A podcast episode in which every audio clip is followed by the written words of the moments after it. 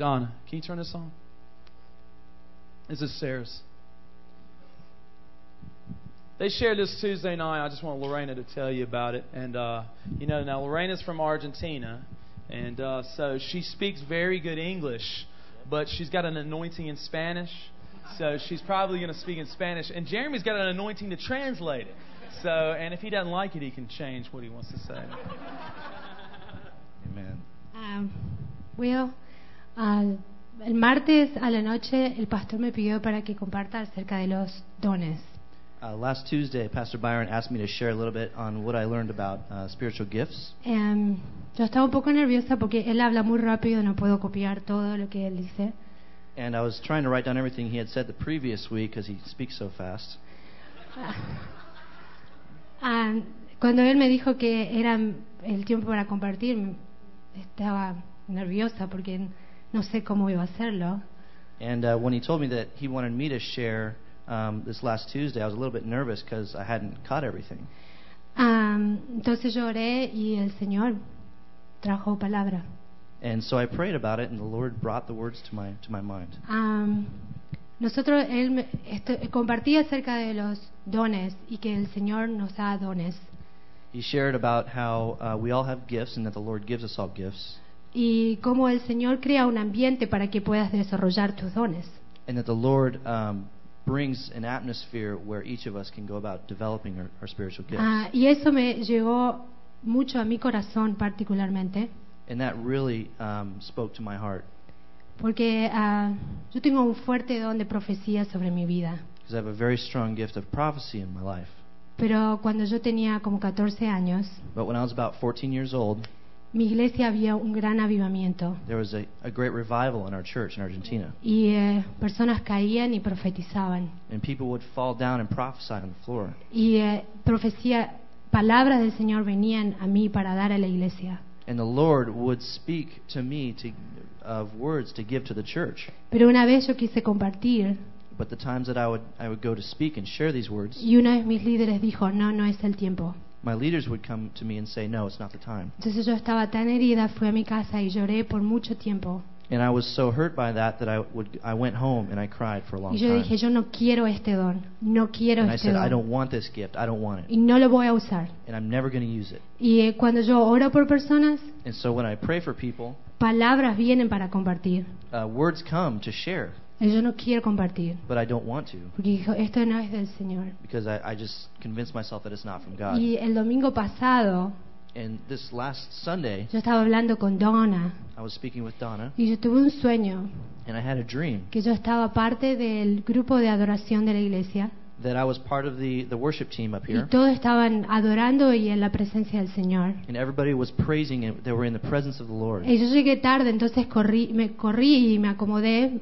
And I got here late, so I had to run up. Y eh, miraba las personas como adoraban. And I was looking and watching how people were praising. Y un clamor vino a mi corazón. And this love came into my heart. Dije, yo no quiero estar afuera de lo que el Señor está haciendo. And I said, I don't want to be on the outside of what God is doing. Entonces yo sentí que caí en mis rodillas. And so I, I dreamt that I fell onto my knees. Y como una adoración como nunca antes vino. And this worship that I've never had before started flowing from my mouth. Cuando abrí mis ojos, and when I opened my eyes, yo vi personas alrededor mío. I saw people circling me, all, entonces, all yo, around me. Yo compartí ese sueño con Donna. And so I shared that dream with Donna. Y entonces ella me dijo, yo quiero que, que Becky ore por vos. And she said, I want Becky to pray for you. Entonces me trajeron acá adelante y muchas personas oraron por mí. And so I came up forward and, and a lot of people came to pray for me. Y por primera vez, and for the first time, en mucho tiempo, in a long time, yo sentí que fui libre.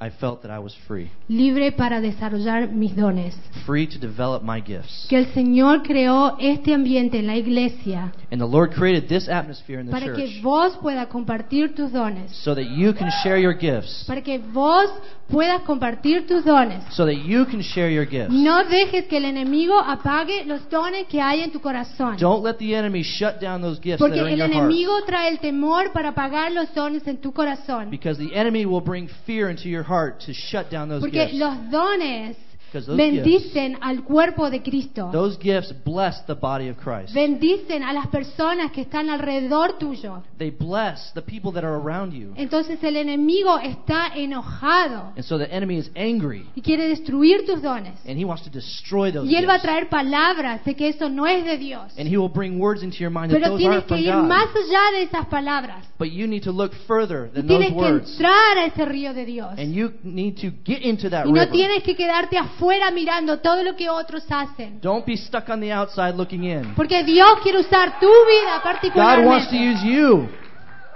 Vos quiere usar tu don, ese es específico para el cuerpo de Cristo. He wants to use the gifts that he gave you personally to edify the body of Christ. Y cada momento que callas. And every time that you don't don't speak up. Nosotros perdemos. We lose. La iglesia pierde. The church y el loses. Enemigo gana. And the enemy wins. ¿Vas a dejar que el enemigo gane? Are you going to let the enemy win? No. El Señor está haciendo algo impresionante en esta iglesia. The Lord is doing something incredible in this church. Él se está moviendo He aquí. Is moving. Y si vos no estás moviendo con el Espíritu, and if you're not with the Holy Spirit, porque tenés miedo de qué va a pasar o qué otros van a decir. And if you're afraid of what others will say, yo te aviso que vos sos el que estás perdiendo. I'm warning you that you're going to lose out. Porque el Señor quiere tra- irrumpir en esta iglesia como nunca antes. And the Lord wants to flow into and break the normalcy that's Pero in this church. Depende like de tu corazón si vas a entrar o vas a quedar afuera. And it's up to you in your heart if you're going to stay in that river or you're going to be on the outside. Porque él se va a seguir moviendo aunque vos estés escéptico. Because he's going to keep moving even if you're a skeptic. Pero yo te animo. So I encourage you. Porque él no va a parar esto. That he is not going to stop this. Él no va a parar. He won't stop. Porque lo que él empieza. Because what he begins. Él lo va a terminar. He will finish. O sea, depende de vos. Depende de vos. So it's up to you. Que entres a este río. That, up to you to get into this Recibas. River. Receive it. Y desarrolles tus dones. And develop your gifts. Y en desarrolles tu don en donde vayas. Wherever you go, be developing those gifts. Porque no es Dios solo no está irrumpiendo en, en la iglesia, sino en tu vida. Because God is not only moving in this church, He's moving in each of your lives. Él no quiere que vivas como un cada día. He doesn't want you to live just day by day. Él quiere que vivas de gloria en gloria, de gloria en gloria. Glory into glory, to glory to glory. De avivamiento en avivamiento, de avivamiento en avivamiento. To revival, to revival, to revival. You, uh, yo creo que el Señor nos trajo en Estados Unidos. I think the Lord brought us here to the States. Para que el Señor me haga libre. So that the Lord would set me free. Porque en Argentina. Because in Argentina. Era, es difícil. It's very, very difficult. Y me da mucho miedo. And me daba mucho miedo. I was very afraid and very fearful. Pero ya no. Not anymore.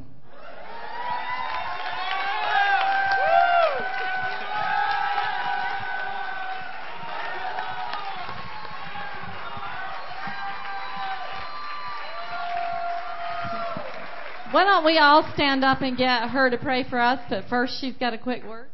Okay, I just want to say for those of you that feel like you're maybe on the shore or you are, you know, on the water, too afraid to get in, I know you're here because you have some faith.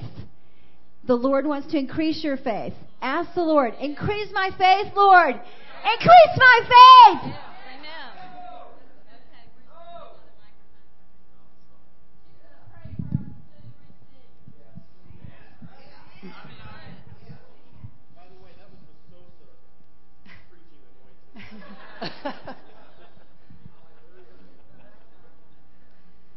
Señor Jesús, te invitamos a que vengas a este lugar. Dear Jesus, we invite you to come right now. Yo sé que tú estás aquí. And I know that you are here. Yo sé que tú estás aquí. I know that you are here. Ven con tu espíritu. Come, Holy Spirit. Señor, trae un avivamiento como nunca antes Lord, sobre esta iglesia. Bring revival like never before. Irrumpe ahora, Señor, con tu Espíritu Santo. And come upon us with your Holy Spirit. Irrumpe, Señor. And irrupes, Señor. And interrupts. Irrupes, Señor. Interrupts, irrupes, Lord. Señor. Oh, irrupes,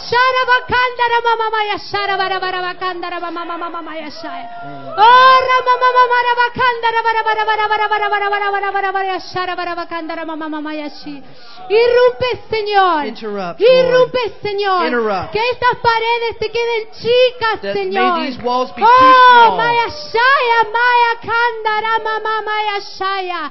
Oh, poderoso, poderoso, poderoso, poderoso. Tú vienes, tú vienes con poder, con poder, con poder para irrumpir en cada corazón. Oh, Ramashara Barabakandara Mama Barabayashaya Kandara Mama Yashaya. Oh, Ribi Ribi Ribi Ribi Shaya Kandara Mayashaya. El Señor está en este lugar. El Señor está en este lugar. Es un nuevo mover. Es un nuevo día para esta iglesia. Es un nuevo día. Es un nuevo día. Es un nuevo día. Oh, Manavashaya Kandara Mamamayashia. La luz, la luz del Señor. La luz del Señor. Oh, oh, oh, Señor, me dice si hay alguien en este lugar que se siente atado por algo. That feels bound by something. El Señor quiere hacerte libre. The Lord wants to set you free. El Señor quiere hacerte libre. The Lord wants to set you free. Es su voluntad que seas libre. It's His will that you be free. Deja que te haga libre. He wants to make you free. Él quiere verte danzar. He wants to see you dance. Él quiere verte feliz. He wants to see you happy. Oh, Ramashaya Kanda, Ramamayashaya Kanda. El Señor me dice que hay un nuevo mover, un nuevo día para esta iglesia y que este día nunca va a terminar y que esta iglesia que, que esta iglesia va a crecer, que la gloria postrera de esta casa va a ser mayor que la primera. Paren ojo, vas a ver lo que nunca has visto. And you will see what you've never seen before. Oh, Ramashara Kandara Mamamayashaya Kan. El Señor está en este lugar. The Lord is in this place. Y nosotros te adoramos, and Señor. We worship you, Lord. Porque solo tú eres santo. Porque solo tú eres maravilloso. ¿Quién como tú, oh Dios? Like Dios todopoderoso. Our all-powerful God. Dios que God. Todo lo puedes. God, you can y no hay nada imposible para ti. Nos you. Humillamos en tu presencia porque no merecemos lo que tenemos, pero por gracia lo recibimos. Yo te doy gracias you, Lord, porque tú lo has hecho y porque vamos a ver lo que ojo no vio, no ni oído yo, and no ear is heard. Ni has subido al corazón del hombre. And what has risen up, Lord. Amen. Amen. Thank you, Lord.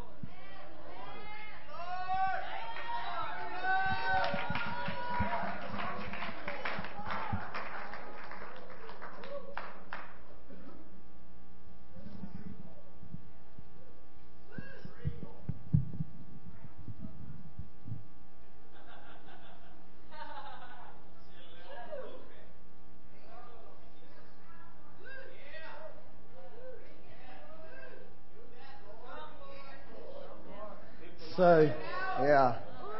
So, um, it's a hard act to follow, man. The Bible says in Psalm sixty-eight, uh, it says, God is, this is new, amplified, God is already beginning to arise.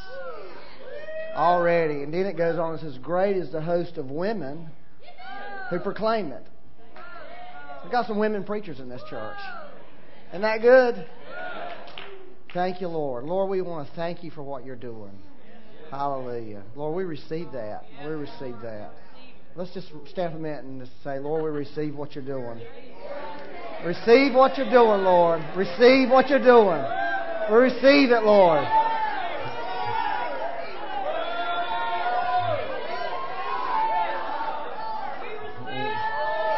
Whoa!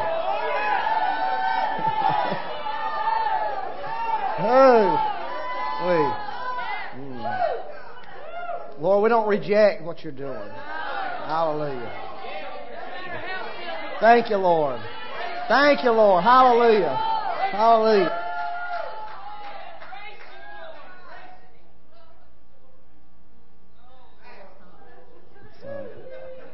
Okay, um, thank you, Lord. Man, that was awesome. That's a, that's a, huh? Wow.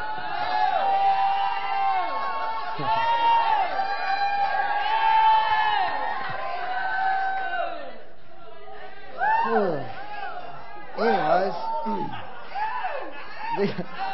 these people are not drunk as you suppose, but they may be drunk on something else. So they already got all my main points that I was going to preach about, actually. So I'll just share a few little things that they didn't already cover. um, and that's a great thing, isn't it? See, that's really the way you want to do it. It makes your job a lot easier when the church does it for you. Really, that's the way it's supposed to be. The body of Christ, when we really begin to release what the Lord's put in us, it's just awesome. Thank you, Lord.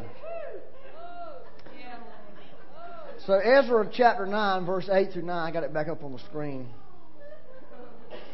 This is, this was a word that was given to me in nineteen ninety-five for our church. And the guy who actually gave me this word died a couple years ago. He's gone. He's with the Lord now. He's passed on. So it says, and now for a little while, grace has been shown from the Lord our God. Grace has been shown. So what we're experiencing is the grace of God. This is a, this is grace. It's God's graciousness to us.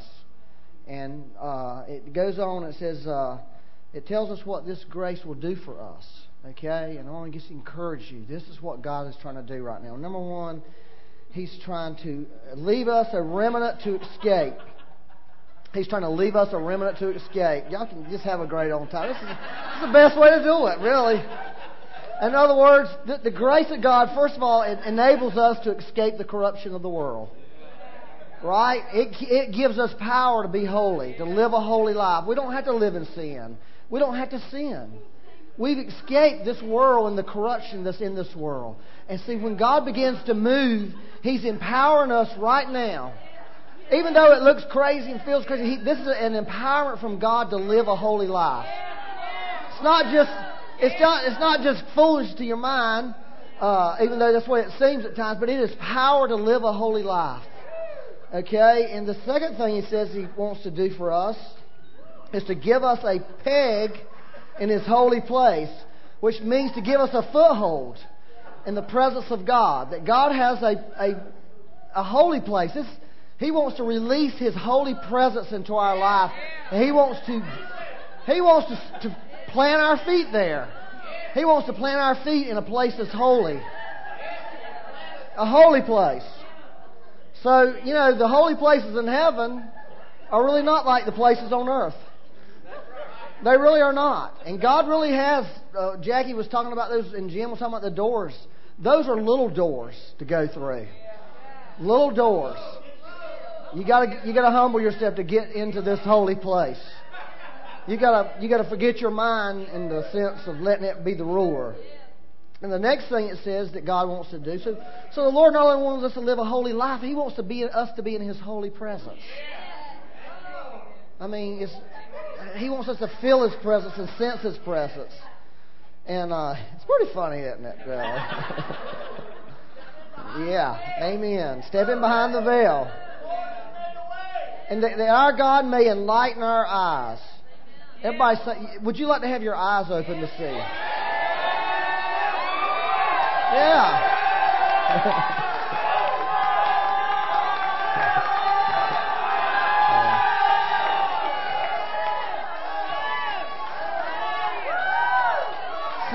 See, most preachers would pay big money to get that kind of response. It's not, and it's not because of great preaching, obviously. But that, yeah, but that really is what the Lord wants to do: is give us eyes to see. Because it, if we don't have the eyes to see, all this looks crazy. none of this makes sense. But when the Lord lets you see, it makes perfect sense. Perfect sense. God is saying, I am opening eyes. And if you want your eyes open, I will open your eyes. I will roll the scales off you. I will remove the blindness from where you can see spiritually. That's what God wants us to do, to see spiritually, to see into the realm of the Spirit. And it's available to everybody because it's grace. Remember, that's what grace does. It's not something we have to work up. He gives it to us. He gives it to us. So the opener, and then, for uh, yes, open our eyes, Lord. And give us a measure. Everybody say measure. measure. A measure of revival. Yeah. That's what the Lord's doing. He's, all Christians need reviving. All Christians need... We, we never get to the point where we don't need reviving. We are living in a world that's corrupt and, it, it, and, and, it's, and it's rough on us. It's hard on us. It beats us down. We go through things. We go through things with our family. We go through things with our children. We go through things in relationships. So we need this revival in our hearts to be able to get through things. And if, if you, if you know, no matter what you go through, God is releasing this reviving time. It's a time of reviving, to revive our hearts towards the Lord. Now's a great time to get revival. Yes. All right, do it. I don't advise this. I don't like interrupting people. I've had okay. it done. But it, it's like I was in Umawaka in the Andes Mountains, and there's a disease down there where from the corner of your eye and the tear ducts, because the tear ducts get stopped up with the dust. Yeah. Flesh begins to grow over the eye. Oh, yeah. Flesh begins to grow over the sight.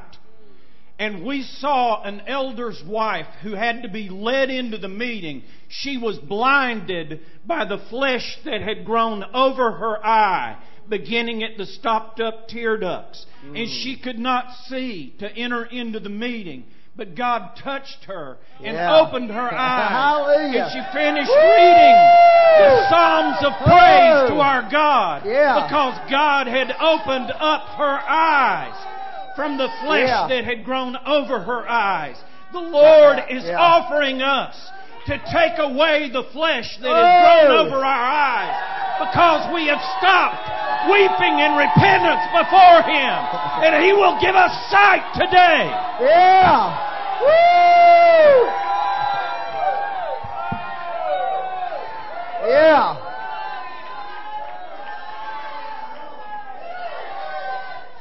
So if the world's blinded you, the Lord's opening eyes, and all you got to do is allow Him. He's gonna, he, you know, yeah.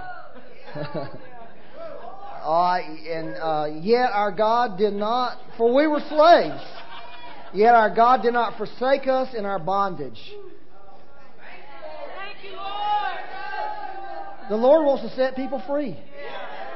I mean, stuff in your heart that has bound you. Stuff in your heart that has hurt you. Stuff in your mind that has just beat you to pieces. Things people have said to you over the years or even done to you. God wants to break that off in you. He wants to get you free. He wants to set the captives free. He wants to open prison doors. That's what Jesus does. That's His job. That's our job. Yeah, y'all y'all got this, man. This is great, man. I'm preaching to the choir. Yeah. So He did not forsake us in our bondage, but He extended mercy. Everybody say mercy. In sight, in sight of the kings of Persia, to what? To revive us. The Lord wants to revive us. That's what He's doing. He's reviving us. And this is something He wants to do. He wants to repair the house of God. In America, the house of God needs to be repaired. In America, the house of God needs to be repaired. If you go back and study the spiritual heritage that we have in the United States, you would be sickened at what we have come to. God has a rich spiritual heritage for America. God has a rich, and we have been literally been robbed of our heritage. Robbed. I'm telling you, we've been right. I don't really want to get on this point too much because this is really an irritant in my heart right now. But Jonathan Edwards, who has been, he is America's greatest theologian in any Christian's book that knows about theology, okay? He is, is the ultimate theologian. Much of our systematic theology in the American church was developed by Jonathan Edwards. It comes from his teachings. But Jonathan Edwards had this thing called revival theology. And you will not find that in any systematic theology book. It's because somebody decided they did not want to talk about people acting like these people here today. Because in the America's Great Awakening, people were going berserk. Yet, the fruits, they say the fruits of the Great Awakening was literally, this is this is not Christian historians, this is worldly historians that said it was the watershed event in America's life. It changed the course of this nation. And a matter of fact, I know y'all are North, University of North Carolina, Chapel Hill, Tar Heel fans. Y'all love Tar Heel basketball. Yeah. Well, guess what? That school was birthed out of the Great Awakening. Because what they said was at the cross, the cross is level ground for everybody, and everybody deserves the right to be educated. That's a result of people howling like a bunch of dogs on the floor, squirming around, screaming, falling over, swooning. Yet historians want to keep all that hid. They want to keep that hid from us. They didn't even, Jonathan Edwards, when that stuff started happening, he didn't know, he didn't know what was happening. He'd never seen it before. He didn't have the internet. You know, we can go study it on the internet, you know. That, yeah, when revival happens, when every revival in our nation, true revival, when it, when the Lord has moved, people have fallen, people have screamed, people have swooned. In fact, in the Second Great Awakening, which was done by Presbyterians, Methodists, and Baptists, they were doing the camp meetings. That's how camp meetings started. And they warned people, get, don't get up in the trees. Because people were crawling up in the trees and they were getting slain in the spirit in the trees and falling out of the trees. That was literally, this, these were Presbyterians. And so we are offended when the Lord moves. And it's because we've been robbed of our heritage. We, we need the systematic theology on the Word of God, on the person of, of Christ, the nature and sovereignty of God, all those things, but we need a theology on revival. We really do. And it just makes me so mad when I realize we have been robbed for almost three hundred years. God gave us Jonathan Edwards to help educate Americans for generations on theology. And they have stole something from us. They've robbed us. But there's some people finding out about it. You're finding out about something today. So the Lord wants to repair the house of God. And He wants to give us, it says He wants to give us a wall. He wants to give us a wall in Jerusalem and Judah. And walls speak of protection. And we need a protection. We need a divine protection to be released to us. Uh, we don't know what our future holds in America. We don't know what's going to happen to us. We don't know if our government can always make us secure. Well, we know they can't. We've seen that. But God can secure us. God can secure us. God, God can secure us. And one of the ways we allow God to secure us, when God moves, we let God move and do what He wants to do. And the church needs to do that instead of being so nervous when the Lord moves and not letting Him do what He wants to do in the church. It says, blessed are those who put their trust in Him. Blessed are those who... That's Psalm uh, two, verse twelve, the end of it. So when the Lord moves, we got to trust the Lord and allow Him, because He's building a wall around us when He moves. We don't under, this seems crazy. How it's, this is insane, Lord, but this is how God does. All right, this is uh, Acts twenty verse thirty-two. It says uh, this is Paul's equivalent to this Ezra. Now, brethren, I commend you to God and to the word of His grace, uh, which is able to build you up and give you an inheritance among all those who are sanctified. So God is in the midst of doing this. That word build up, you see, it's a New Testament principle. I'm not just talking Old Testament. I'm talking about God is able to fix. Renovate. Build up means to repair, to fix, to enable, to revive. Those are the meanings of that word. That's what Paul was saying to those people. Y'all need God to revive you. Y'all need God to fix you. Y'all need God to help you. We're saying to the Lord, Lord, we need you to do this. We need you. And God is an odd carpenter, you know. He don't do it like natural carpenters. He comes in and fixes us His way. And we're saying to the Lord, we want you to come and fix us. We need to be fixed. Fix us, Lord. And we ask you to do it. Now, here's the secret to the Lord letting you, for you letting the Lord fix you. Now, the Bible's real clear on this. Okay, Psalm, uh, Isaiah fifty-seven, verse fifteen. Now, this is the secret to this, I believe. In fact, well, the Bible says it. Isaiah fifty-seven, fifteen. All right, it says, "For thus says the high and lofty one who inhabits eternity, whose name is holy." That's a great name. You know that ho when people do? Ho. Y'all heard that? Well, I got this figured out. It's holy. That's what it is. It's people crying out to God, but they just extend the hope. Or it gets extended, but then there's leaf. Anyways. You can only start what you're trying to say. Yeah, you can only start it. It says, "I dwell in a high and holy place." And the Lord wants us to dwell there with Him. And this is who He says, this is who the Lord says can dwell there. With him who has a contrite and humble spirit. Contrite means crushed. Have you ever noticed when you're crushed, I mean really crushed in your life, you don't have all these agendas when you come to God. You don't have all your doctrines and all this. You, when you're crushed, you come. Because a crushed person, they just, I just need God. And they'll take God however God comes. You know, so the Lord, but then there's the humble person. And here's the humility de- definition. Humility can define, be defined as a heart disposition that desires God's terms. Okay? God's terms, God's ways, and God's timing. Now, that's really what, that's where our real issue is. It's right there. God's terms, God's ways, and God's timing. Because, see, God may not do it the way we want Him to do it. In fact, let me just tell you this. He ain't doing it the way I want Him to do it. I can just go ahead and clear that up with you right now. And my confession to the Lord is, "Lord, I don't trust me because I wouldn't do it the way you do it. And my brain is too little and I'm too narrow-minded and I'm too sick in myself to know what's right." And that's the truth about me. That's the truth. And I'm too weak and I'm too crummy and I'm too all the other stuff to really know what how to do it. So I choose to humble myself to your ways. And I'm going to have to keep doing it because, Lord, if you don't d- get a hold of me, I'll mess mess what you're doing up. And he goes on to say, uh, "I dwell in the high with him who has a contrite and humble spirit," to revive. To revive. That's what he wants to do. That's who gets revived. It's humble people or contrite people. Those are the people who are in line for it. Those are the people that God wants to touch.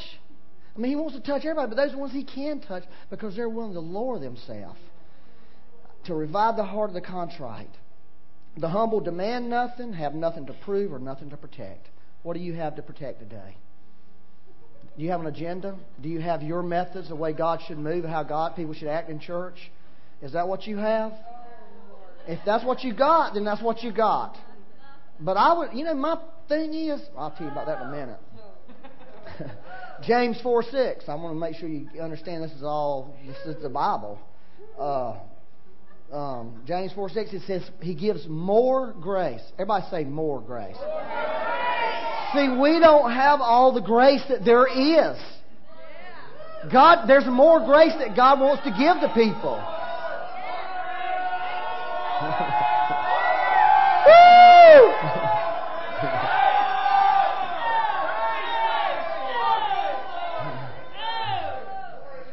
Therefore, he says, God resists the proud but gives grace to the humble. So God keeps on giving grace to those who keep on humbling themselves. You know, humility may be the only key for revival. I mean, so far, that's kind of what I'm... You know, I've always heard... I mean, this is... I'm thinking now out loud. I've always heard this from most people, that prayer is the key to revival. But it really doesn't say that in the Bible. But it does say humility. God revives the humble. However, I believe a humble person is going to pray. Because the Bible does say this. It says it in Proverbs somewhere. I don't remember where it is. I have used that to whip the fire out of people before. And I think God's going to turn it on me.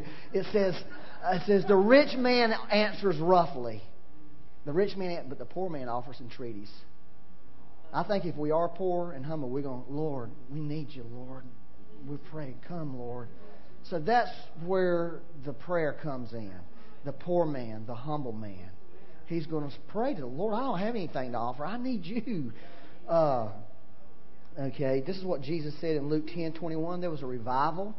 Uh, you know, the Lord has spoken that He wants to use the ordinary man.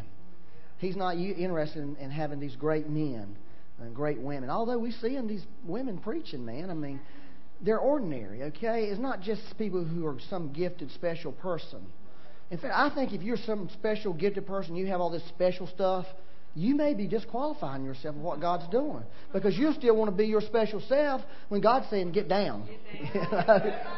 Jump in. It's like I said before, there's a river and there's these streams. Okay? You let your little stream of who you are in Christ, your anointing, which is awesome and cool, let it flow into the river. And everything goes up several levels, many levels. You get lost in the river. Your calling gets lost in the river. Your anointing gets lost in the river. Your per- all those things get lost, but you find them. Actually find it there, but you find it a lot greater. That's the way the deal works, I believe. Much better. There you go. Yeah. Anyways, there was just a revival of seventy no-name people in the Bible. In Luke ten. There was, they, who knows who these people were? They didn't tell us who they were because they, it does, did not matter. And it says this. They went out. Jesus said, "You've got to go and you got to preach. You got to heal. You got to fix people. You got to open blind eyes. You got to do all this. You know, heal lepers. Do all this great stuff." And they came back and they were ecstatic.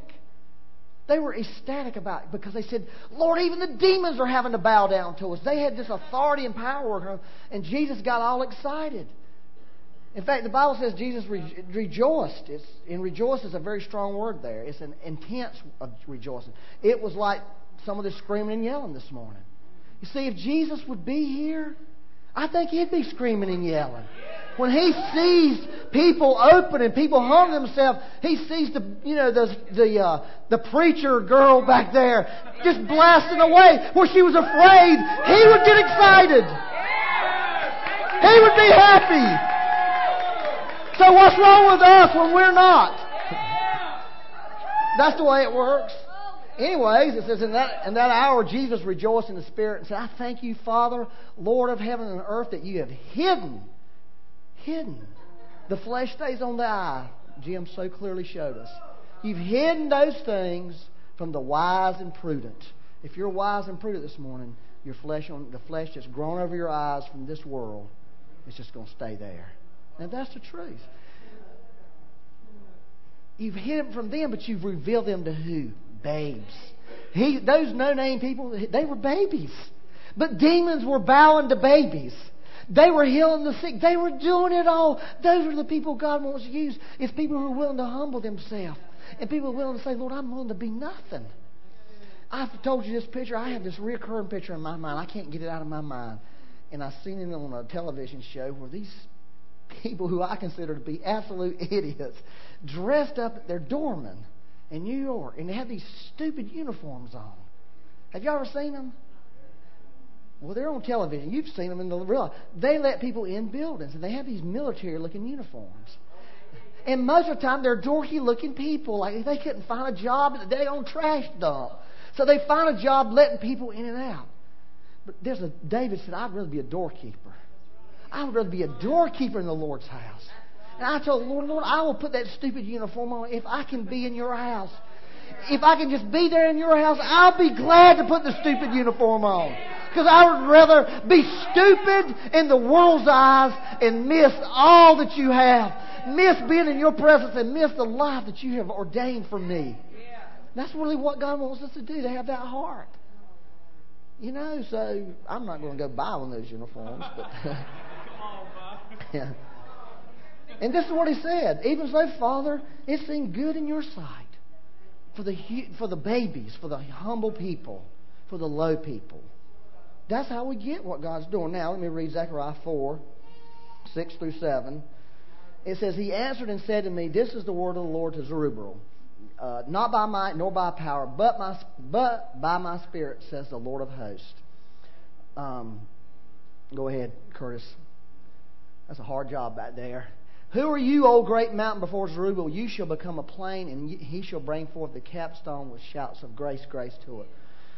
That's powerful, man. So what the Lord, uh, what the thing that, this is the testimony Becky and I have about our church, okay? This is the testimony. is, Lord, this is what we wanted in our church. We wanted people to have to have passion for you. That's really all we ever really wanted when it really all came. That people would love you and care about you, Lord. And so we tried all these things to get people to love you. You know, we try, you know, we try to have it through worship. You know, and worship is awesome, but you can't get people to love God through worship. Worship's an outcome of love. We've tried it through preaching. We've tried it. I'm not going to say good preaching, but we've tried to have good, you know, we have said we want to have people who preach who have words from the Lord.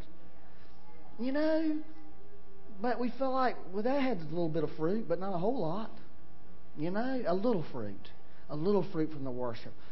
So we're going to have a prayer ministry. We're going to pray for people. We're going to spend hours praying. We're going to do whatever it takes to help them. That's a little fruit. You know? So we've seen, Lord, everything that we have tried to do, we feel like we failed at, the honest truth. We failed, Lord, because we look in the church and we say, they've got the world all over them. You know, they're worldly. The world has gotten on us. I'm saying me, all of us. But when the Holy Spirit moves, the world gets knocked off of it. That's what happened. See, everything we tried to do and really was basically unsuccessful, the Lord does it, and He is real successful at it. He's real successful. So you know, you know, Lord, this is what we're supposed to be doing, but we can't do it. So, but when you start doing it, it works.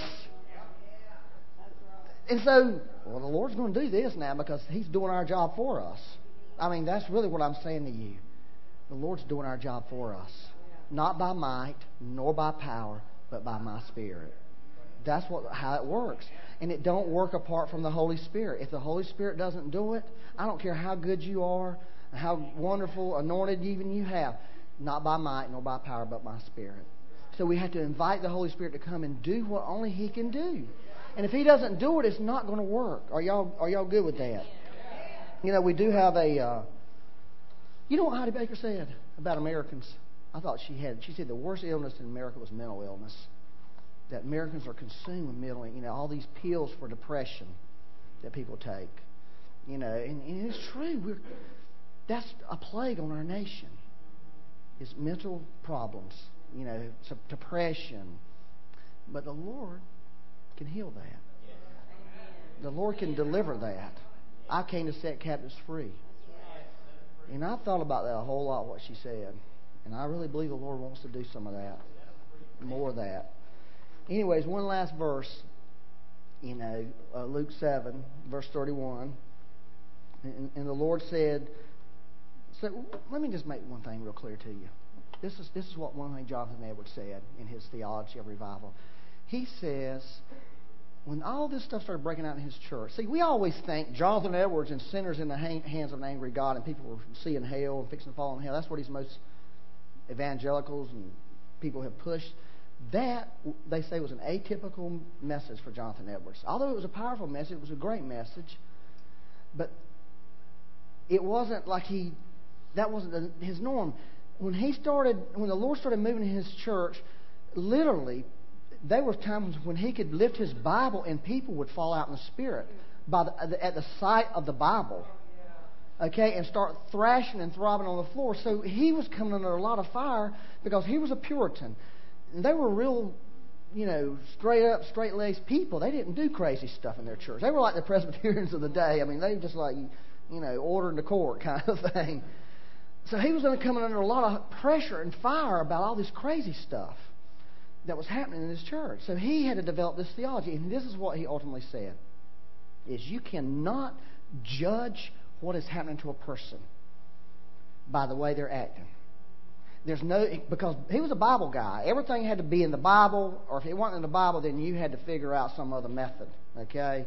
You had to get you had to get a, the summation of the Scripture. If you couldn't find verses, you had to get the summation.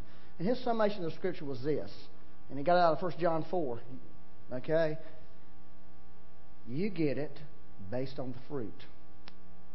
That That's what he said. That's how you judge it. You can't judge it as being God just because, say, let's just use somebody gets slain in the Spirit. You can't say that, that was the Holy Spirit, but you can't say it's not.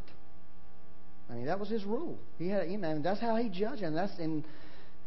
Listen, the, the president of Yale University in their day, back when they were Christians, okay? They're not... See, they, they forsook what God was doing, but the president of Yale University wrote how God touched him in, the, in his bed, and he could not move. He thought he was going to die because he said it was like, like a lightning bolt went into his body. And he was quivering and shaking and throbbing, and his whole bed was shaking. That's the president of Yale University. I mean, can you imagine the president of Yale University getting touched by the Lord today? Oh, no, God doesn't do that. That's what the American church would say. That's not, that's the devil. And see, we've done exactly what... We've, we've fallen into a deadly trap. We've judged things where we have no right to judge those things. We judge it. We judge it with the wrong standard. We judge it by the fruit. And I'm telling you, I've seen the Lord do some stuff in some people in here that I wish I could have fixed them. In fact, some of them I wanted to talk to them about their life and their crummy situation in life. And the Lord wouldn't let me, but I saw the Lord in thirty minutes deliver them from evil and change their life. Now that's what what she shared this morning was because the Lord touched her and broke this fear of man and broke this fear of failure out of her heart. That's how you judge something. And if she, I don't know what she did. I was watching her the other day when they were praying for her. If she acted like, if she acted like a maniac, well, I was good with her acting like a maniac. Anyways, and the Lord said, "To what then shall I liken the men of this generation? And what are they like?" Okay? "They are like children sitting in the marketplace and calling to one another, saying, 'We played the flute for you, and you did not dance. We played the flute for you.'" So they didn't like that. "So we tried mourning for you. We mourned to you, and you did not weep. For John the Baptist came neither eating bread nor drinking wine, and you say he has a demon." So that was poor John the Baptist. He had a demon. You know, that's people who can't see. He's a demon. He's got demons. Uh, "Jesus, the Son of Man, came eating, drinking, and you say, 'Look, he's a glutton and a wine-bibber, a friend of tax collectors and sinners.' But wisdom is justified by all her children." And that's what Jesus said. See, Jesus said, and you're looking at John the Baptist, and he looked like somebody probably had. He probably looked like it. Somebody was demonized. Said he ate locust and honey and had a camel hair looking uniform on, lived in the desert. I mean, he wasn't like a cool guy even in those times. And those people said, "This guy's got a demon." And then Jesus, he hung around with a bunch of daggone messed up people. He drank, drank drinks, had, you know, beverages and, you know, and ate a bunch, went to parties, had a great time. And they're thinking, this guy, he's, he's just messed up. He's a glutton. He's a wine-bibber. So what it is is we can never be satisfied in the natural. Now, here's what can happen when the Lord moves. Okay? We can stumble either way. This is what I'm trying to, what I wanted to get to you, is you can stumble by putting a focus on, like, well, only the spiritual people are having these manifestations. That means you had to be, if that, then you're spiritual if you do that. Well, that's not true. That's wrong. That's a stumbling that way. Or the other way is to reject it. That ain't the Lord. And that's what, what Jesus was trying to get to these, say to these people. Look, you can't. You gotta let you gotta let the children, the fruit of this thing, yeah. Because nobody's gonna be happy. You're gonna like it this way, or you're gonna like it that way. And he was saying, forget what you like, forget what you are. You're not willing to humble yourself and be like a little child. That's really what he wants us to do: to humble ourselves and be like little children, to be the babes.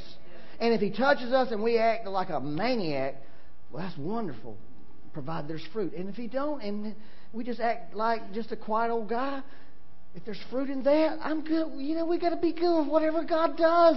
We've got to let the Holy Spirit come and move. We have to give him permission to move in his church. Yeah. Instead of us dictating to him how it should be. That's where we've gone wrong in the church in America. We've determined how it's going to be. Where he's saying, I want to determine that. That's my job. A friend of mine who goes to this great, went to this great church south of Charlotte told me he was leaving recently because it was too far to drive. He lives up around exit eighteen, and he's going to this other church. I said, well, well tell me the story on this other church you're going to. He said, well, they got great music there, and they got a pretty good preacher. I said, well, is the Lord moving there? And he said, well, it's not really spiritual. And this guy, this church he was at was, I guess you could say it was a spiritual church. But I'm thinking, so we're going to go to church because they have good music? Is that the ultimate insanity? because of music we're going to church, or because some person happens to go to Toastmasters and learns how to talk good. I mean, seriously. Is that our standards for church? We want the Lord to come into the church. And we want good music. Trust me, I don't like bad music. We really want good music. We want preachers that can preach. You know? But we don't want all that apart from the Holy Spirit. In fact, we said the Holy Spirit will take you over that any day of the week. I mean, we are... All that stuff's negotiable. It's all negotiable. But He's not negotiable. The Lord gave Becky this word back, and he's, you know, the things they have about wet floors. Slippery. Yellow, yellow cones. She saw a vision of a yellow cone. It was talking about when the Lord moves, be careful. Don't slip and fall. You know, you can slip and fall if you put too much focus on these outward things, or you can slip and fall if you reject the outward things. But then He gave her the word out of Psalm two, kiss the Son. You see, the Lord wants us to kiss Him. It's, this, if, if it's about, if it ain't about the Lord, if it's not about, if the Holy Spirit's not leading us to this encounter with Christ, then we don't want that. I mean, who would want such an insanity? Who would want a church that doesn't care about God? And that's what it really boils down to. What do we care about more? What people think or people's attitudes? Or do we care about Him? And Him being here and Him doing what we want Him to do. We said, Lord, we want to preach the gospel to the poor. We want to open blind eyes. We want to set captives free. We want to, you know, preach the acceptable. That's what we want to do. And He's saying, okay, that's what I want to do. Let me do it. Because if you do it, it's going to be a hard, a lot of mess. You know, it's just not good, bottom line. So, you know, that's the that's the testimony. And uh, so I want to encourage you about worldliness, okay? And we have a couple things about worldliness that we want to finish up and pray for people, right? Is that right?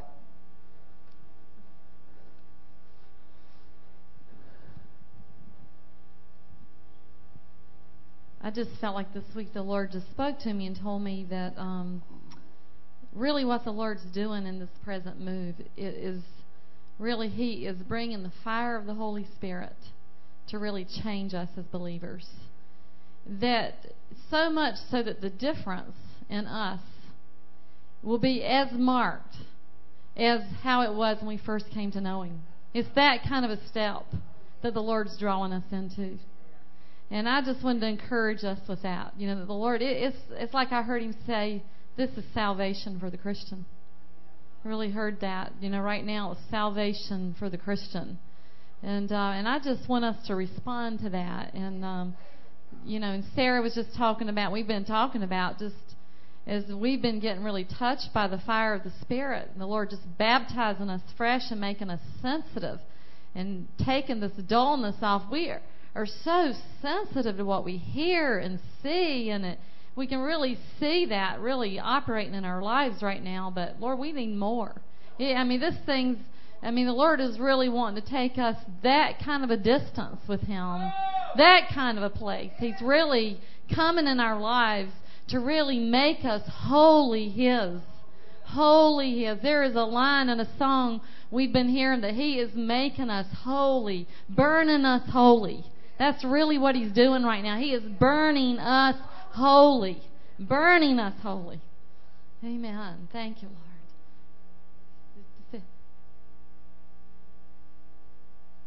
Well, just what Becky was saying, but but um, what the Lord's really shown me through all this and what He's doing in me is that He showed me, I realized that I had really been lulled to sleep by the world. That slowly, just through, you know, living life and just to where things didn't affect me. Like I could watch things, I could listen to things, and it just didn't affect me, because when the Holy Spirit came and really what He was doing was awakening my spirit to Him. I mean, there was like this It was like I felt like I got woken up because all of a sudden I really had to be on guard. I had to say, Lord, protect me, show me, because I couldn't watch. Th- I can't watch things the same.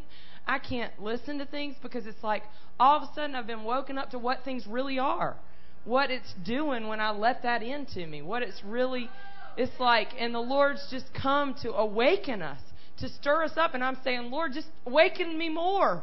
You know, awaken me to so I, that I am so awakened to your spirit that I can know what you're doing, that I can know what you're doing and, and step in with you and be, you know, in line with you instead of so asleep that I don't even realize it when you're right there in front of me. You know, so.